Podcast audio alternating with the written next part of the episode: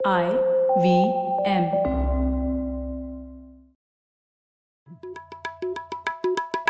भाई हम हिंदुस्तानियों को बतियाना बड़ा पसंद है। बंगाली में अड्डा उड़िया में खोटी कन्नड़ा में हरटे और हिंदी में पुलियाबाजी। इस कला के लिए हमारी हर भाषा में एक शब्द है। तो प्रणय और मैं तो अक्सर मिलकर पुलियाबाजी करते ही रहते हैं। हमने सोचा कि आपको भी इसमें शामिल कर लिया जाए। तो आइए प्रणय और सौरभ के साथ करते हैं पुलियाबाजी। ए प्रणय ख्याति क्या हाल है? मैं तो ठीक। ख्याति आप? बस सब बढ़िया है। मैंने सुना है कि भारत वैसे बहुत ही जल्दी चाइना को पीछे छोड़ने वाला है पॉपुलेशन में। तो छोड़ दिया। आ रही है। छोड़ दिया छोड़ है दिया। छोड़ दिया है। मतलब अभी किसी ने ऐसे गिने नहीं है सारे लोग लेकिन अनुमान के हिसाब से जो हम हाँ। बोलते हैं अनुमान के और और हिंदुस्तान में तो हम गिनी नहीं रहे हैं बहुत समय से तो लेकिन अनुमान के हिसाब से डिक्लेयर कर दिया गया है कि अब हिंदुस्तान की जनसंख्या जो है वो चीन से आगे निकल गई। हम्म हम्म, हाँ वही एक्चुअली प्रोजेक्शंस के बेसिस पर है यूएन प्रोजेक्शंस करती है तो वो प्रोजेक्शंस के हिसाब से अप्रैल में हम लोगों की आबादी चीन से ज़्यादा हो गई, जबकि हाँ जैसा आप कह रहे थे, इस बार का सेंसस तो हुआ ही नहीं है, वो होता तो हमें असली अंदाज़ा पड़ता। ठीक खैर मान लेते हैं कि अब अप्रैल में नहीं तो मई जून जुलाई में तो हो ही जाएगा, इतना गलत तो नहीं हो सकते आंकड़े। बिल्कुल। तो ये अच्छा मौका है आई मीन हम अक्सर जनसंख्या के बारे में बात करते हैं और अभी भी जनसंख्या को लेकर के ऐसी चीज़ें लगी रहती हैं। अभी किसी ने ऐसे कार्टून भी डाला कि ऐसे खूब सारे लोग हैं तो गरीब हैं और इधर थोड़े लोग हैं तो अमीर हैं। तो ये एक जनसंख्या अभिशाप है कि वरदान है ये इस तरीके के निबंध भी लिखवाते रहते थे स्कूल वगैरह में। हाँ तो हाँ सभी ने लिखे थे एक बार तो। सभी हाँ, ने लिखे हैं कि जनसंख्या अभिशाप या वरदान। तो हम जरा आज भी आज भी डिस्कस कर लेते हैं कि ये अभिशाप या वरदान। प्रणय की तो बुक में चैप्टर भी है जनसंख्या के ऊपर में। और और मुझे पता है ख्याति तुम तुम थोड़ा इस पे मतभेद भी रखती हो तो मैं आज पॉपकॉर्न लेकर आया हूँ इस पुलियाबाजी में तो तुम दोनों चालू हो जाओ। नहीं हमारे मतभेद ना मतलब ऐसे टेन परसेंट का होता है इतना ज़्यादा नहीं होता है। अरे अरे यार तुम नहीं, नहीं। पॉपकॉर्न का मज़ा खराब कर रही हो। हाँ। मैंने सोचा हम थोड़ा सा पहले ये डिस्कस करते हैं कि देखो भारत की जनसंख्या हमेशा से ज़्यादा रही है मतलब हिस्टोरिकली भी एक सिविलाइजेशन के हिसाब से यहाँ पे बहुत सारे लोग आके बसे थे राइट तो उसका कुछ एक रीज़न रहा होगा ना कि क्यों हम, क्यों ये जगह शायद किसी तरीके से अच्छी थी शायद, या कंड्यूसिव थी लोगों को पोर्ट करने के एंगल से राइट तो मैं देख रही थी कि कौन सा मैट्रिक ऐसा है जिससे हम सोच सकते कि अगर हम ये मैट्रिक देखें और उससे हमें ये समझ में आ जाए कि अरे, इसकी वजह से हमारा शायद हम, हमारी जनसंख्या इतनी ज़्यादा है। तो आप गेस करना चाहोगे ऐसा कौन सा मैट्रिक है जिस, जो लोगों को बहुत सरप्राइजिंग भी लगेगा? पर वो एक्सप्लेन भी करेगा हमारा हमारी जनसंख्या को। मुझे तो पता लगा नहीं है। पर temperature weather rainfall fertility of the soil ये सब चीज़ें। हाँ very close you are very close मुझे लगा जितने हम एरिया में अपने हिंदुस्तान में जितना एरिया में एग्रीकल्चर होता है वो शायद दुनिया में सबसे ज़्यादा है। कि हम जितनी हमारी उपजाऊ है ज़मीन और जितनी ज़मीन पर हम खेती करते हैं खासकर हाँ। गंगा जमुना वाले एरिया में जो है तो पूरे हिंदुस्तान का शायद पचास परसेंट एरिया खेती में है वो Exactly. शायद हमारा रिकॉर्ड है। और गंगा जमुना वाले एरिया में तो और भी ज़्यादा तो वो वहाँ पे तो बोलते हैं हम गलती से कहीं बीज गिर जाए तो भी कुछ उग जाएगा। हाँ। हाँ। सही है आप दोनों सही है कि हमारा जो एरेबल लैंड का है ना हम हम एक्चुअली दुनिया में सबसे ज़्यादा एरेबल लैंड इंडिया और यू यूएस भी है साथ में तो यूएस का और दोनों का थोड़ा आगे पीछे है बट अब यूएस इतना बड़ा कंट्री है लेकिन उनके पास जितनी एरेबल लैंड है ऑलमोस्ट उतनी ही एरेबल लैंड भारत में है. हाँ बिल्कुल. Almost. और क्योंकि आप ऐतिहासिक तौर से देख रही हैं तो सिर्फ़ भारत में ही नहीं ना क्योंकि इंडस वैली जो सिंधु घाटी वहाँ पर भी हमेशा से मतलब सिंधु घाटी सभ्यता के बारे में हमें पता ही है और उसमें भी हम लोगों ने बात की थी कि सिर्फ़ नदी की वजह से नहीं ग्राउंड वाटर भी इतना रिश्ता भूजल इतना था वहाँ हाँ, पर कि वहाँ हाँ. पे भी शायद इरिगेशन फ़ार्मिंग होती और बांग्लादेश बांग्लादेश का घनत्व भारत से तकरीबन तीन चार गुना है तो वहाँ पर भी क्योंकि गंगा जमुना डेल्टा है तो, तो अ, पूरा साउथ एशिया या भारतीय उपमहाद्वीप जिसे हम कहते हैं उसमें हमेशा से आबादी ज़्यादा रही है लेकिन ठीक हाँ। है उस पे उसके ऊपर आने से पहले कहते हैं जो हम कहते हैं आबादी ज़्यादा है भारत की तो हाँ। मुझे अक्सर लगता है हम इसे मान के चल लेते हैं कि भारत की आबादी ज़्यादा है लेकिन ज़्यादा किसके कंपैरिजन में? इसका मापदंड क्या है? उसको डिस्कस करना मुझे लगता है एक सही शुरुआत होगी। तो ख्याति आपको क्या लगता है? ज़्यादा अगर आप कहती हैं भारत की आबादी ज़्यादा है तो किस दृष्टिकोण से ज़्यादा है? मुश्किल है इस सवाल का जवाब बट हाँ जैसे कि ऑलमोस्ट सात दुनिया में जैसे अगर हर सातवें आदमी मतलब सातवें या हर छठे आदमी में एक भारतीय होगा मतलब हम एक एरिया हम्म। में बहुत ज़्यादा लोग हैं उस एंगल तो, से आए। तो as a percentage of world population हाँ हाँ। तो कंपेरेबली हम उसके मतलब, सामने हम्म, लेकिन हम्म। मतलब अगर वो मुझे इतना बड़ा नहीं इशू लगता था अगर हम उतने ही मापदंड से और हमारा जीडीपी उतने ही प्रपोर्शन में आगे होता जीडीपी पर कैपिटा राइट तो शायद ये हमारे लिए प्रॉब्लम नहीं होता। लेकिन हमारा ओवरऑल जीडीपी तो अच्छा है क्योंकि हम इतने सारे लोग हैं लेकिन हमारा जीडीपी पर कैपिटा तो बहुत बुरी हालत में है तो हम्म। हम वैसे बहुत इतने सारे लोग इस ज़मीन को ज़मीन उसको सपोर्ट कर पा रही है पर वो जो लोग भी रह रहे हैं मतलब एक्चुअली बहुत मिनिमल रिसोर्सेज पे है हमारे जो भी अगर हम कंपेयर करें कि एक अमेरिकन कितना प्लास्टिक यूज़ करता है या एक अमेरिकन कितना पानी यूज़ करता है और उसके अगर हम भारत में लोग की लिविंग स्टैंडर्ड को कंपेयर करें तो हम तो बहुत नीचे ही रहेंगे उस एंगल से। तो अगर हम उनके जितना यूज़ करने लगेंगे तो शायद तो फिर पता नहीं ये ज़मीन फिर उतना सपोर्ट कर पाएगी लोगों को कि I don't know about that अच्छा ठीक है। शायद मैं थोड़ा टेंजेंट पे चली गई हाँ। नहीं नहीं हाँ नहीं मुझे लगता है कि जब क्या मैं तो मानता ही नहीं ना कि कुछ ज़्यादा वैदा पर ये हम्म। पर अगर पॉपुलर नोशन में जब हम बोलते हैं ज़्यादा तो वो इसी तरह से कि दुनिया में सबसे ज़्यादा है तो लगता था कि ज़्यादा है और हमसे क्षेत्रफल में और बड़े देश भी हैं। तो हम्म। लगता था कि अच्छा और क्षेत्रफल में बड़े देश हैं लेकिन हमारी पॉपुलेशन ज़्यादा है। पर मुझे लगता है कि जैसे अब हम उसके अंदर जाएँ तो भाई अब हमारे जैसी गंगा जमुना सिंधु ब्रह्मपुत्र नहीं थी ना बाकी लोगों हाँ, के पास। तो भाई हाँ, हमारा हमारी कंडीशन भी अलग है भाई। बाकी जगहों पे अगर डेजर्ट है रेगिस्तान रेगिस्तानी एरिया है बर्फीला एरिया है और हमारे यहाँ पे इतना बढ़िया टेम्परेट वेदर भी है। तो क्या कर हम्म। सकते हैं? हाँ ट्रॉपिकल है ज़्यादा तो। इनफैक्ट पर वो अच्छा है रहने के लिए तो बढ़िया है हाँ। ना जगह। हम्म। तो ना बहुत गर्मी ना बहुत सर्दी खाना उग जाता है। तो ये मुझे लगता है कि शायद हिंदुस्तान में इतने लोग रह सकते हैं ये हमारी खुशकिस्मती है। हाँ हाँ। नहीं तो मैं, मैं इसके बारे में सोच रहा था इस एपिसोड के लिए तो मुझे लगा तीन तरीके से लोग कहते हैं कि भारत में आबादी ज़्यादा है। एक तो जैसे ले घनत्व के दृष्टिकोण से कि डेंसिटी ज़्यादा है। हमारे सब शहर में बहुत लोग भरे हुए हैं ऐसी एक धारणा है या फिर तो ऐसा मतलब जैसा आपने सौरभ बोला वो कार्टून के बारे में भी कि ऐसे लगता है कि बहुत पैक्ड है लोग हर दिशा में। तो मतलब अगर हम भारत के स्केल पे देखें तो मैं देख रहा था कि घनत्व में भारत की रैंक क्या है? तो भारत तकरीबन तीसवें नंबर पर है। ती, तीसवें नंबर पर है घनत्व में। लेकिन उसके आगे सब छोटे छोटे देश है। जैसे जहाँ ख्याति रहती है वहाँ पे तो सात आठ गुना है। आई दस गुना है भारत की आ, आबादी के कंपैरिजन में घनत्व।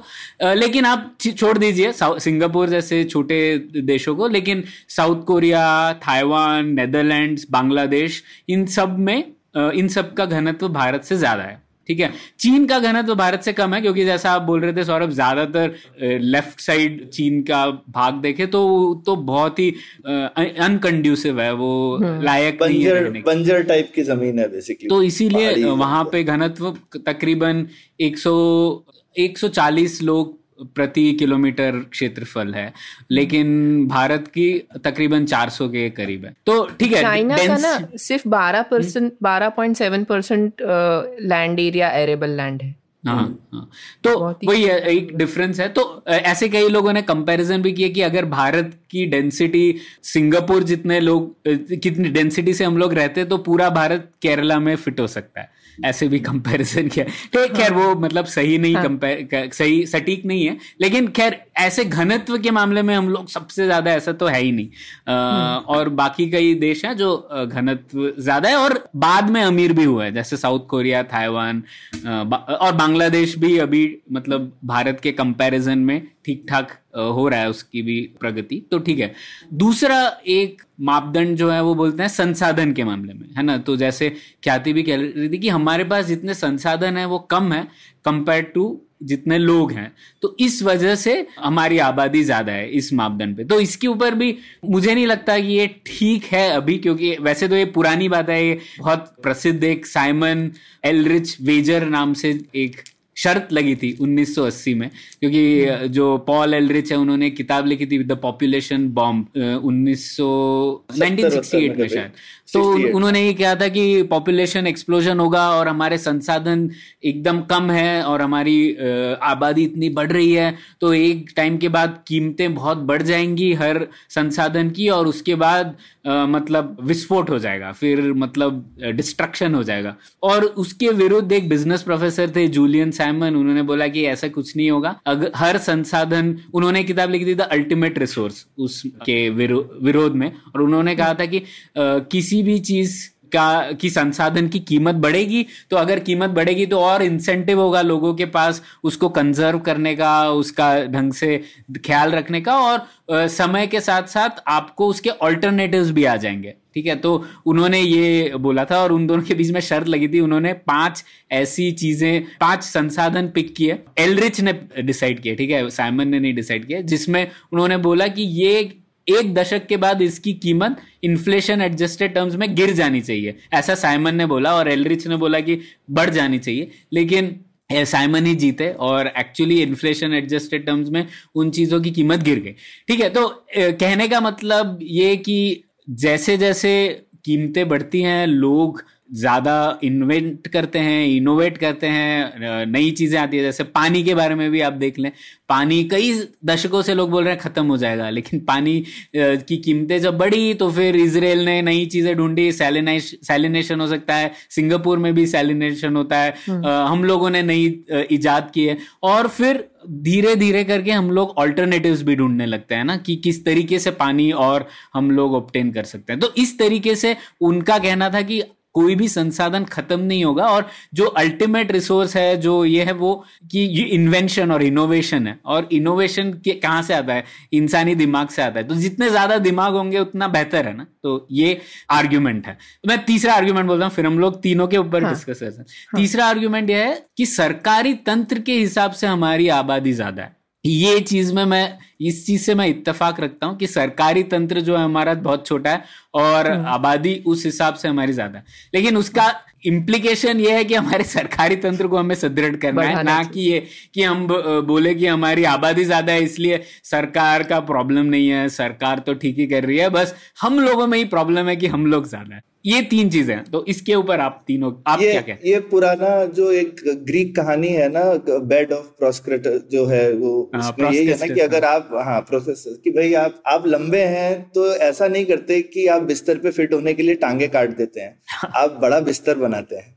हाँ। तो इसी तरह से आप ऐसा नहीं करते कि भाई जनसंख्या बढ़ रही है तो उसके हिसाब से आप अपना ढांचे बढ़ाइए आप उसको मैनेज करने की क्षमता बढ़ाइए। ये नहीं है कि भाई बिस्तर में फिट करने के लिए आप टांगे काट रहे हैं बंदे की। लेकिन मैं एक चीज़ को थोड़ा सा और पूछना चाहूँगी आपको कि हम ये कहते हैं कि ज़्यादा लोग मतलब ज़्यादा दिमाग होंगे तो वो ज़्यादा कुछ कर अचीव कर ही लेंगे। लेकिन ये अजम्पशन उस मतलब वो सफिशेंट नहीं है ना वो कंडीशन वो दिमाग होना एक पहली ज़रूरी है पर उसको अगर हमारे पॉपुलेशन को अगर शिक्षा नहीं मिलेगी अच्छा स्वास्थ्य नहीं मिलेगा तो वो पॉपुलेशन कैसे पॉपुलेशन डिविडेंड में कन्वर्ट होगा वहाँ पे मतलब मेरा मेन ये है कि हमें ये सब और हम करने में पता नहीं कितने सफल रहे इतने ज़्यादा सफल नहीं हो पाए हैं हम हम्म। खास करके शिक्षा में तो अगर हम चाहते हैं कि 21 सदी में 21वीं सदी भारत की सदी हो क्योंकि हम हम 2064 तक बढ़ने वाले हैं 2064 में हमारा पॉपुलेशन पीक करेगा 1.7 बिलियन का होगा हम्म। लेकिन उस वहाँ पे उस पॉइंट तक भी हम उसका फ़ायदा उठाने के लिए क्या हमारा पॉपुलेशन को हमने प्रिपेयर किया है इनफ कि वो सक्षम है कि इस इस अपॉर्चुनिटी को एक्चुअली कन्वर्ट कर पाएँगे? क्योंकि अगर हम वो नहीं कर पाएँगे तो सेम ही सेम जो हमारा डिविडेंड है वो एक बहुत बड़ी लाइबिलिटी भी होगी ना? क्योंकि लोगों में एस्पिरेशंस भी है और अगर उनकी एस्पिरेशंस नहीं पूरी होंगी तो वो सोशल अनरेस्ट भी ला सकता है सेम सोसाइटी में। तो आप जो कह रही हो वो ठीक है लेकिन वही उसका अब जो आबादी है वो है है ना मतलब मैं हाँ. इसको ऐसे देखता हूँ वो एक संसाधन के तौर पे आप देख सकते हैं इसीलिए ह्यूमन रिसोर्स बोलते हैं ना तो अब सऊदी अरेबिया में रेगिस्तान है अब भारत में ज़्यादा आबादी है तो आप उस तरीके से देखें तो अब वो चीज़ को आप बदल तो नहीं सकते मतलब हाँ. तो अब आपको देखना है कि अगर प्रॉब्लम यह है कि एजुकेशन नहीं है तो हमसे बड़े बड़े देशों ने भी, चीन में तो एजुकेशन पब्लिक एजुकेशन सिस्टम बेहतर रहा है, भारत से, जो भी चीज़ें गलत हुई हो, लेकिन पब्लिक एजुकेशन सिस्टम ठीक रहा है।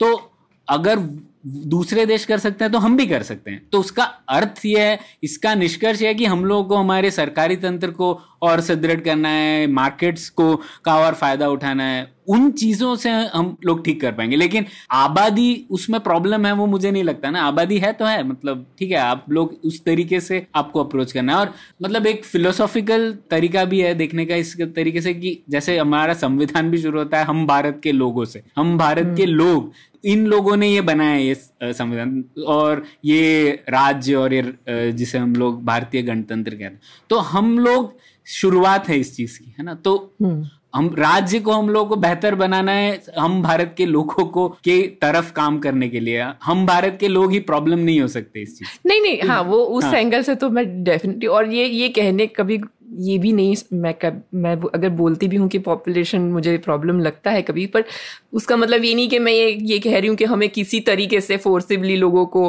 कुछ करा के हमें पॉपुलेशन हाँ. कंट्रोल लाना ही है या कोई वन चाइल्ड पॉलिसी हमें लानी है हम चाइना की तरह ऐसे सब मैं नहीं बोल रही हूँ मतलब मैं मुझे लगता है कि अगर इस पॉपुलेशन क्योंकि काफ़ी जगह पे मतलब थोड़ा सा डिस्कोर्स में काफ़ी बार ऐसे जिंगोइज्म आ जाते हैं अरे हम तो सबसे युवा कंट्री है अरे हम पिछले दस पंद्रह साल से हम बड़े युवा ही हैं तो पर क्या। उखाड़ लिया हम लोगों ने मतलब। हम्म। तो तो युवा हो जाना पे हमें खुश नहीं होना चाहिए मतलब उससे आगे थोड़ा हमें सोचना मतलब वही इतना ही पॉइंट है मेरा वैसे बेसिकली हाँ। बाकी बा, बाकी बातों में तो मैं आपसे अग्री करती हूँ वैसे। नहीं नहीं बिल्कुल अगर आई मीन पॉपुलेशन में तो ये चीज़ है कि लोग जो है वो लाइबिलिटी भी बन सकते हैं किसी कंट्री के लिए क्योंकि अगर आप कॉन्ट्रीब्यूटिंग मेंबर नहीं है सोसाइटी के तो ऑब्वियसली आप उसमें तकलीफ़ करेंगे।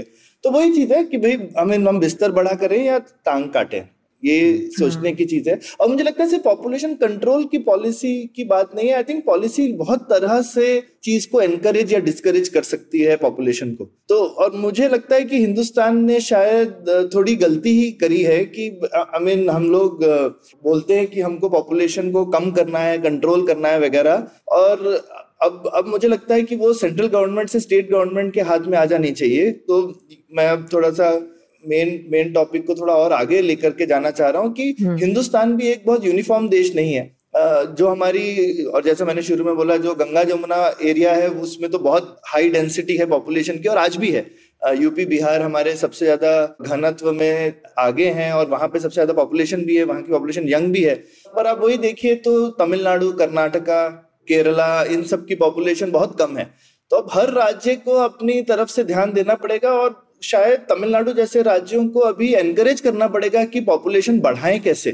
क्योंकि पॉपुलेशन कम होने में भी तो प्रॉब्लम है कि भाई फिर लोग कहाँ हैं काम करने के लिए? और उसकी वजह से दूसरी दिक्कतें फिर आने लगती हैं कि भाई माइग्रेशन अच्छी चीज़ है, हिंदुस्तान में इंटरनल माइग्रेशन हो जाता है। लेकिन उसकी वजह से तनाव भी बढ़ते हैं। अगर बहुत कम समय में माइग्रेशन होता है, बहुत ज़्यादा तो तनाव भी बढ़ते हैं। तो एक मुझे लगता है कि अगर अगर इसमें स्टेट का हाथ है तो स्टेट इससे दूर रहे, एक ये चीज़ है। लेकिन कहीं कहीं पे पब्लिक गुड्स का हाथ है, क्योंकि आपको शायद अगर बच्चों की पढ़ाई पे कितना खर्च करते हैं या फिर डे केयर आप कितने चलाते हैं? इन सब चीज़ों का पॉपुलेशन के ऊपर में फ़र्क पड़ेगा। लोग कितने बच्चे पैदा करते हैं, वो उनको, बच्चों को बड़ा करने में कितने पैसे खर्च हो रहे हैं और उसमें कितनी सहूलियत है, इस चीज़ पर डिपेंड करता है। तो काफ़ी चीज़ें हैं जो स्टेट करे, करती है और कर सकती है, जिनकी वजह से आबादी ऊपर या नीचे जा सकती है भारत। तो ये मुझे लगता है एक और चीज़ है कि अब शायद हमको हिंदुस्तान को एक एक पूरे लमसम में देखना बंद करना चाहिए। ना मेरे को मोटा मोटा याद है आई थिंक यूपी या बिहार में कुछ छब्बीस सत्ताईस साल की एवरेज एज होगी और तमिलनाडु वगैरह में पैंतीस या छत्तीस साल की है तो इतना फ़र्क है दस साल का हम्म, है ना हम्म। छोटा मोटा फ़र्क नहीं है इन इन चीज़ों में। तो ये मुझे लगता है कि एक हम मीन हिंदुस्तान ऑलमोस्ट एक कॉन्टिनेंट बराबर देश है तो हमको स्टेट लेवल पर सोचना चाहिए और देश लेवल पर शायद अब सोचना बंद कर देना चाहिए इन चीज़ों इस टॉपिक पे। सौरभ मुझे इसमें ये सवाल एक पूछना था आप दोनों को कि जैसे कि दूसरे सारे देशों में जहाँ पे भी पॉपुलेशन डिक्लाइन होती है कम होती है आप देखो कि वहाँ ज़्यादा से ज़्यादा मशीनीकरण हो होता, हो जाता है राइट क्योंकि लेबर कम रहता है तो हमेशा इंसेंटिव रहता है कि लोग काम नहीं करेंगे, अब मशीन काम करेगी। और उसकी वजह से कुछ फ़ायदा भी होता है कि बहुत ही जो लेबर इंटेंसिव वर्क है तो और या तो बहुत ही ह्यूमन बींग की डिग्निटी के नीचे वाले काम तो कम से कम हो ही जाते क्योंकि वहाँ पर बट लोग ही नहीं होते हैं वो करने के लिए राइट बट हमारे यहाँ पे ये, क्योंकि शायद हमारे यहाँ पे ज़्यादा लोग हैं तो वो वो मशीनीकरण के इंसेंटिव नहीं बन पाते हैं हमारे यहाँ पे। ये रीज़न है या कुछ और रीज़न है? मुझे लगता है इसका इसका संबंध लोगों की संख्या से नहीं है, लोगों की अमीरी से है। क्या लोग, किस, कितने पैसे में कौन क्या काम करने के लिए रेडी है? अब ये चीज़ अब आप देखें तो आ, हिंदुस्तान की जब आबादी बीस करोड़ थी या तीस करोड़ थी उस टाइम पहले तब भी कुछ काम आप करने को रेडी थे और आज हम 120 करोड़ हैं। तो ये नहीं है कि ये सिर्फ़ संख्या पे निर्भर करती है ये इसका सीधा सीधा निर्भरता जो है वो लोगों की आमदनी पर है।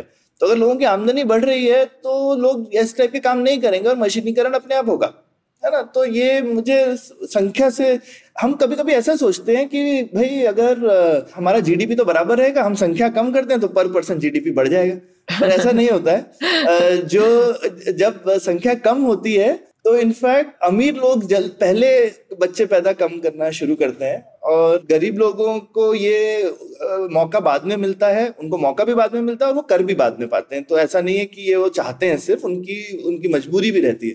तो मुझे लगता है कि ये कभी कभी लोग उल्टा भी सोचते हैं कि भाई पॉपुलेशन कम होने से कोई अमीर हो गया आ, नहीं अमीर होने से पॉपुलेशन कम हो जाती है ठीक है हम्म। तो हम्म। तो ये ये कोरिलेशन कॉजेशन थोड़ा गड़बड़ है सौरभ मुझे आपके पॉइंट से थोड़ा इत्तेफाक नहीं है तो मैं बताता हूँ क्यों हम्म। एक जो आप कह रहे थे ना डिफरेंसेस विद इन इंडिया मुझे लगता है एक्चुअली हाँ। इतने डिफरेंसेस है नहीं क्यों मैं बताता अच्छा। हूँ एक तो आप मेजर करेंगे फर्टिलिटी रेट्स है ना? फर्टिलिटी रेट कितना? क्योंकि वही एक इंस्ट्रूमेंट है जिसको आप कम कर सकते हैं। मतलब लोगों को मार तो नहीं सकते ना? मतलब होपफुली नहीं मारेंगे हम लोग। तो फर्टिलिटी रेट आप देखेंगे। फर्टिलिटी रेट आप यूपी में भी देख लीजिए 2.4 है अभी। रिप्लेसमेंट uh, लेवल होता है 2.2 ठीक है? तो और भारत का एवरेज तो टू रिप्लेसमेंट रेट से कम ही है 2.1 है आई थिंक लेकिन तमिलनाडु 1.7 पे हाँ ठीक है। मैं मैं वो मानता हूँ कि देर इज़ डिफरेंस पर ऐसा हाँ. नहीं है कि एक काफ़ी बढ़ रहा है और एक काफ़ी कम हो रहा है। दोनों घट रहे हैं पर अलग रेट से घट रहे हैं। नहीं नहीं, नहीं नहीं पर तुम देखते हो कि इसमें क्या फ़र्क लेकिन प्रणय 2.1 का रिप्लेसमेंट रेट माना जाता है ना तो आप 2.4 है और 1.7 है यानी एक जगह बढ़ रहा है और एक जगह घट रहा है। तो हाँ. ये आपको ऐसे नंबर में कम लगता है फ़र्क कैसे कि भाई ये तो पॉइंट सेवन लेकिन ऐसा नहीं है उसका इम्पैक्ट टोटल पॉपुलेशन पे बहुत ज़्यादा है प्रणय नहीं नहीं नहीं वो बात नहीं कह रहा हूँ मैं बोल रहा हूँ कि आप यूपी ने कहा शुरुआत की और अब वो कहाँ है वो देखेंगे और हम्म। तो दोनों की दिशा उसी तरफ़ है। मतलब और जैसा आप हाँ, कह रहे थे ना अब अगर समृद्धि ज़्यादा होगी हर पूरे विश्व में यही होता है जहाँ समृद्धि होगी वहाँ पर फिर लोगों लोगों की आबादी का जो फर्टिलिटी रेट होता है वो कम होता है। तो यूपी भी उस दिशा में जा रहा है बिहार भी उस दिशा में जा रहा है तमिलनाडु भी उसी पर स्टार्टिंग पॉइंट्स अलग अलग है। तो इस वजह से डिफरेंस है ठीक है?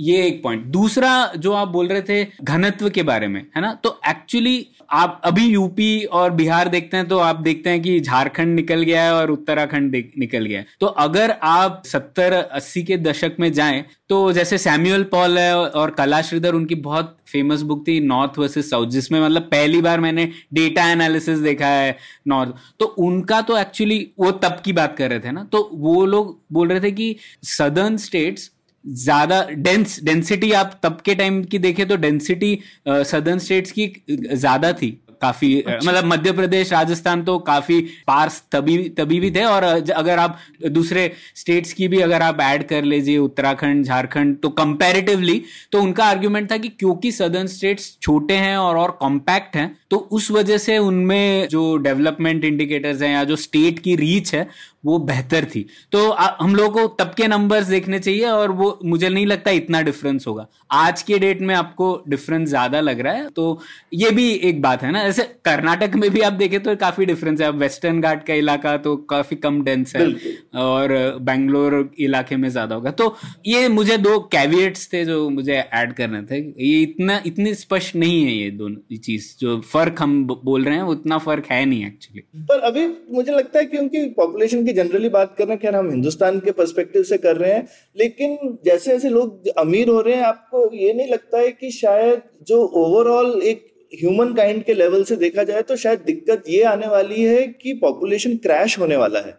तो जितनी भी हमारे समृद्ध देश हैं, जापान जापान कहते हैं कि फ्यूचर हमेशा जापान में आ जाता है तो आप देख सकते हैं कि बाकी दुनिया का क्या हाल होने वाला है। तो जिस तरह से जापान में पॉपुलेशन गिरती जा रही है तो क्या हम लोगों का फ्यूचर जो है, वो सबका ऐसे है कि खूब बुढ़े बुढ़े लोग हम सब होने वाले हैं हर जगह पर, और लेकिन संख्या बहुत कम होने वाली है, और सब लोगों को शायद लगेगा कि भाई मेडिकल साइंस वगैरह इतनी तरक्की कर रही है तो उम्र वगैरह सबकी बहुत ज़्यादा ही होती जाएगी।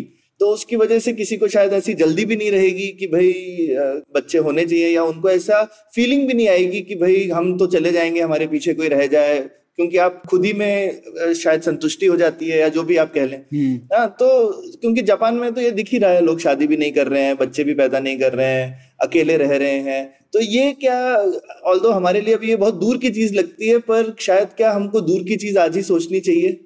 या ये अभी ख्याली प्रॉब्लम है? नहीं ज़्यादातर डेवलप्ड कंट्रीज़ तो रिप्लेसमेंट रेट के नीचे ही चल रहे हैं। और जो थोड़ा बहुत वो अगर अपना ऑफसेट करना चाहते हैं तो फिर वो इमिग्रेशन से उसको भर हम्म। देते हैं। सोच के कि कहीं और से आ जाएगा थोड़ा पॉपुलेशन तो कुछ कुछ कंट्री जिनका इमिग्रेशन थोड़ा सा चल रहा है तो उनका पॉपुलेशन थोड़ा स्टेबिलाईज रह रहा है। बट जहाँ पे वो जैसे सदर्न यूरोप में इतना इमिग्रेशन नहीं हो रहा है तो शायद उन इसलिए उनका भी काफ़ी डिक्लाइनिंग हो रहा है। जैसे स्पेन हम्म। वगैरह में भी इतना बढ़ नहीं रहा है कुछ कुछ ग्रीस स्पेन वगैरह भी डिक्लाइनिंग पॉपुलेशन भी और जा रहा है।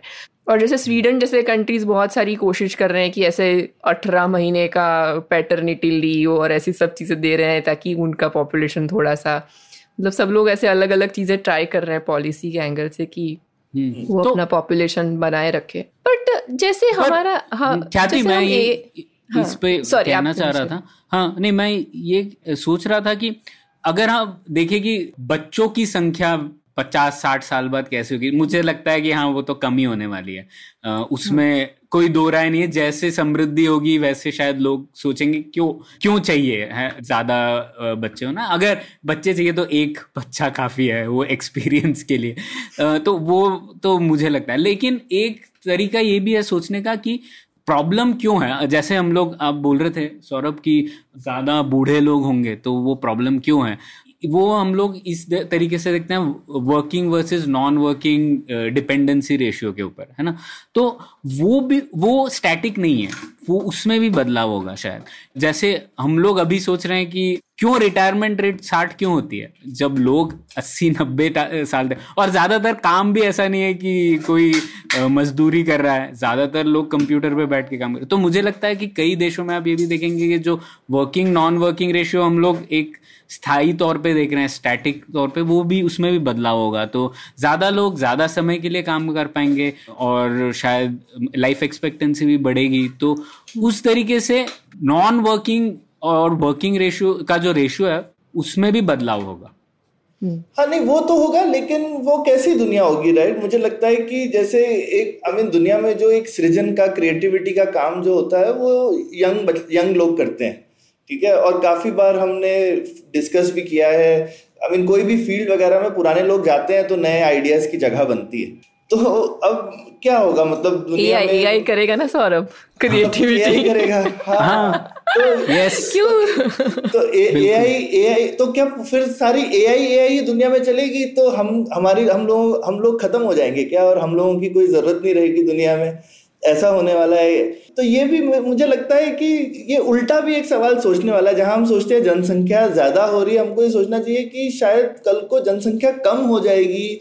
और या फिर सारी जनसंख्या बूढ़ी हो जाएगी उसके क्या नुकसान हैं आई मीन हम सब लोग आई मीन हम एस्पायर करते हैं इनफैक्ट कि हम भी बूढ़े हों मतलब ये तो सब किसी के लिए भी खुशकिस्मती की बात होती है लेकिन जब हम एक सामाजिक तौर पे सोचते हैं हम्म। कि कोई ऐसा समाज जिसमें शायद से साठ सत्तर परसेंट लोग सत्तर की आयु के ऊपर हों हम्म। तो वो कैसा समाज होगा और वो समाज आज से शायद बहुत अलग होगा शायद क्या वैसा होना चाहिए? ये तो कहना गलत है। या हो ही रहा है तो हम उसके लिए कुछ नहीं कर सकते। जो हो रहा है सो हो रहा है। ये भी एक तरीका है सोचने का।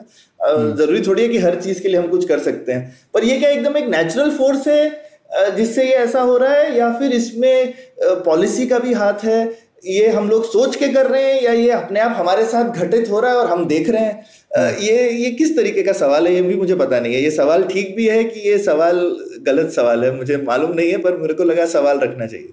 हाँ नहीं पर मुझे लगता है सौरभ अगर ये सवाल एक समस्या भी है तो कई देशों में समस्या हमसे बहुत पहले आ जाएगी और फिर हम लोगों को सम, हम लोगों को पता पड़ जाएगा कि क्या अलग अलग ऑप्शन है इससे मैनेज हाँ लेकिन लेकिन हम क्योंकि यंग हैं शायद हम काफ़ी देशों में वो कुछ कर नहीं सकते उनके लिए। वो वो उस पॉइंट से बहुत आगे निकल चुके हैं। और मुझे लगता है हमको क्यों सोचना चाहिए? क्योंकि शायद हम अपने मार्ग को चेंज कर सकें। और हमको ज़रूरी नहीं है कि हमको बाकी देशों की चॉइसेस को अप, अपनाना पड़े। तो ये मुझे इसलिए लगता है कि हम सिर्फ़ यही सोचें कि हमारी अभी क्या प्रॉब्लम है और ये गोरे लोग सॉल्व कर ही देंगे ना प्रॉब्लम फिर हम देख लेंगे। तो ऐसा ऐसा मुझे लगता है हर चीज़ में नहीं होता है। हमको सोचना चाहिए इन चीज़ों के बारे में और हमको सोचना चाहिए क्या प्रॉब्लम है। और हो। सकता है हमारे निर्णय अलग हों इन प्रॉब्लम्स के बारे में। तो हम शायद ज़्यादा के बारे में सोचते रहते हैं कम के बारे में सोचते ही नहीं है। तो सोचना चाहिए ना। पर ये आप जूलियन साइमन का जो तर्क है, अगर उस दृष्टिकोण से देखें तो अगर आप जनसंख्या को भी एक संसाधन के तौर पे देखें तो जब उसकी कमी होगी, तभी हम लोग सोचेंगे कि यार उसका बेहतर उपयोग कैसे करें, या फिर उसमें क्या नई इन्वेंशन लाए, या फिर वो वो प्रॉब्लम नहीं है ना भारत में। तो हम लोग एज अ सोसाइटी उस चीज़ को कभी प्रायोरिटाइज करना मुश्किल है, क्योंकि हमारे दूसरे प्रॉब्लम्स प्रायोरिटी लेंगे। तो वो तो ठीक बात है लेकिन मुझे लगता है कि हम अगर हमेशा आज ही की समस्या देखें तो ये तो कोई तरीका नहीं है ना ज़िंदगी जीने का। आपको सोचना भी चाहिए ना सारी चीज़ें तो आजकल को लेकर के नहीं होनी चाहिए ना। कुछ चीज़ें तो हमें सोचनी चाहिए ना कि सौ साल बाद क्या होगा। और सौ साल बाद हमारी जनसंख्या की क्या कॉम्पोजिशन होगी और उसके लिए शा, आ, शायद हम आज ही कुछ करें वरना उस समय तो सिर्फ़ हम एनालाइज करेंगे कि हाँ ऐसा हो गया। हाँ तो क्या हम हमारी सारी थिंकिंग आज कल अगले साल के बारे में ही होनी चाहिए या कुछ उससे लंबी भी थिंकिंग रखनी चाहिए? कोई पेड़ ऐसे लगाने चाहिए जिनकी छाव कोई और ले। हाँ वैसे तो ज़रूर लगाने चाहिए।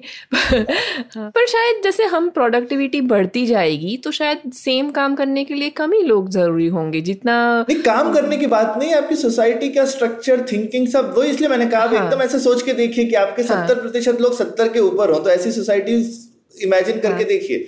ठीक है हाँ। घर में एक दादाजी नहीं है सात दादाजी है। हाँ, हाँ, और कोई भी बच्चा नहीं है। हाँ और कोई बच्चा नहीं है, है। हाँ, तो मुश्किल तो हाँ, होगा हाँ।